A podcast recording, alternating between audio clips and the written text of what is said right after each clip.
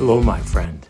It's good to gather with you and others who may be listening with us, as possibly you have, and I will later hear the word of God here today.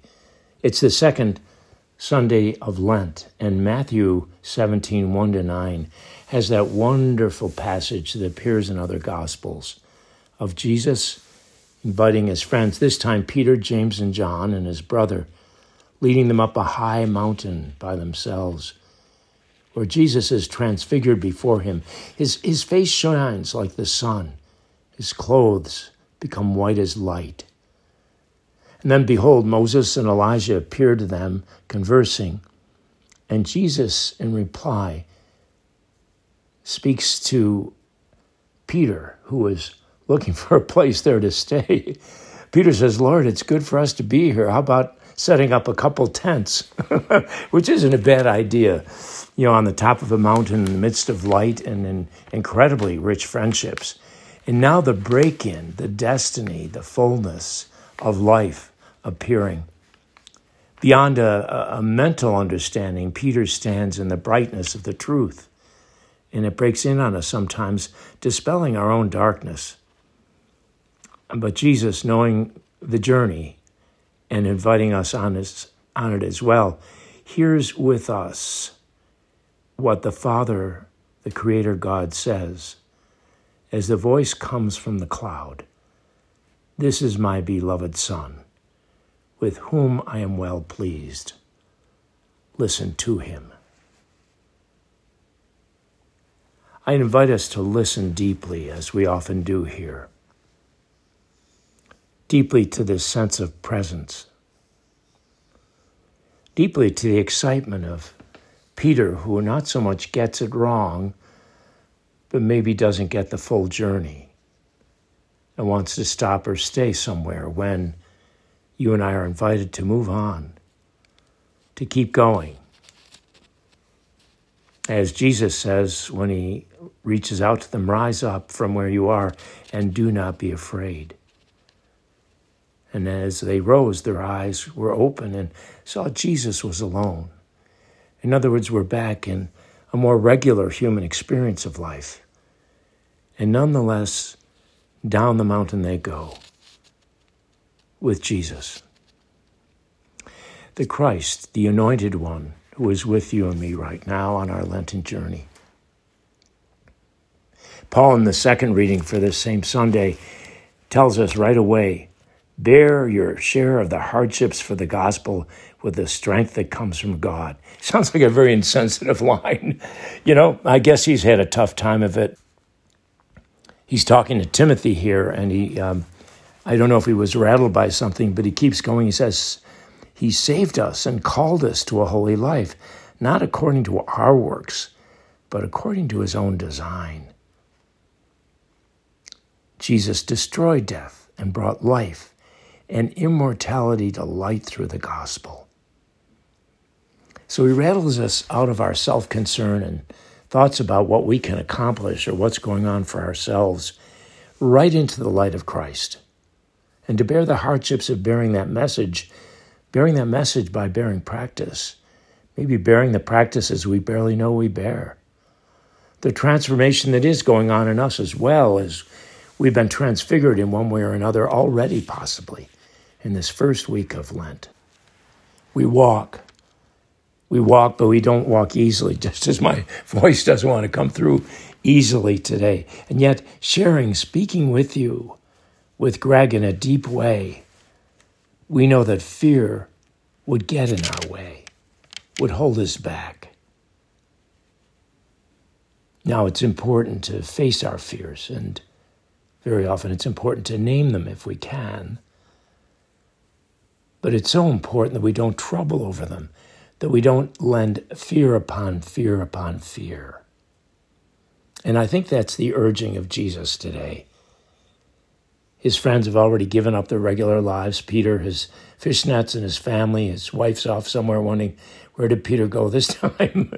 and, and they're following. Uh, not an easy thing to do, and I'm sure it has its own fears. And now they've come to this respite on a mountain, and everything seems to be breaking through full of light. And Now they know Jesus really is the beloved of God, this chosen ones. Let's hang out here. It's all converging. And then Jesus lets us all know, as Paul is trying to say, there's still some hard work to be done. And we will be brought to life in the gospel by Jesus Christ, who has destroyed death, St. Paul says. Even deeper than our sins or sinfulness, though they are often typified and are in truth something of what death is. The depth of death that is now died in the dying and rising of Jesus, the Christ, is what they experience on that high mountain when the Father again claims, This is my beloved Son, with whom I am well pleased. Listen to him. Greg and I are doing a series on the book Franciscan Lectio. And I invite you and I to know now that listen really here means have all of our senses open. To experience the inbreaking of this moment was for Peter's eyes to be open to the truth of the moment and to hear by seeing, and by seeing here, that here they were with Jesus the Christ who is now going to go forward into the world for all of us to the point of dying and rising from the dead. Death which no longer has a sting, death which St. Paul tells has been destroyed by the one who brought life and immortality to light through the gospel. So there's this phenomenally deep and rich, wonderful message that wants to take us out of our fearfulness, fearfulness today. Wants to lift us from that place up to a high mountain and to be transfigured and transformed. Our way of thinking and believing, our little cubbyholes of fear and darkness, to leave them behind and follow him up the mountain. And then when we run into another fear, to hear him and the Father say, Don't fear, let's get going. It's not easy, but it is a discipline, disciplina, another discipleship, a way of learning uh, that fear can get in the way. James Taylor, and I loved it, said years ago in a wonderful song It's okay to be afraid. Don't let fear get in the way. So, my sisters and brothers, let us walk in further to this Lenten season, possibly descending from our own mountain of light or engagement with God, or a quiet moment now, but knowing that fear has passed or will. More importantly, light is here, and we share the life of the beloved now. We are chosen, and we are go to choose others, to go and choose them in the light and happiness and peace of the gospel of Jesus Christ. Peace and all good to you, my friends. Let us be still for a moment and take this in and feel the moment of being chosen to be here, an intimate of Jesus, to be still and know, to be still, to be. Peace for your Lenten journey from Greg Licamele, Dan Riley, and the Mountain Community.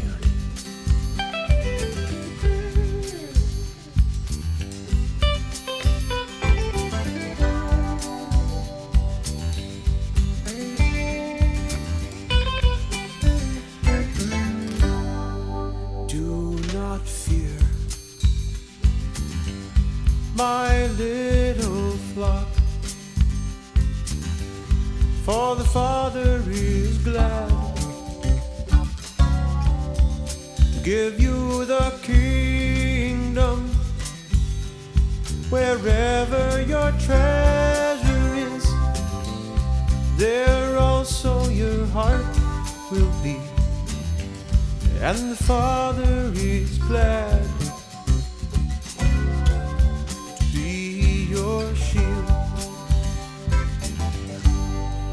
I have come not for the rich, I have come for the poor of soul. And I have come not for the strong, I have come for the weak of heart.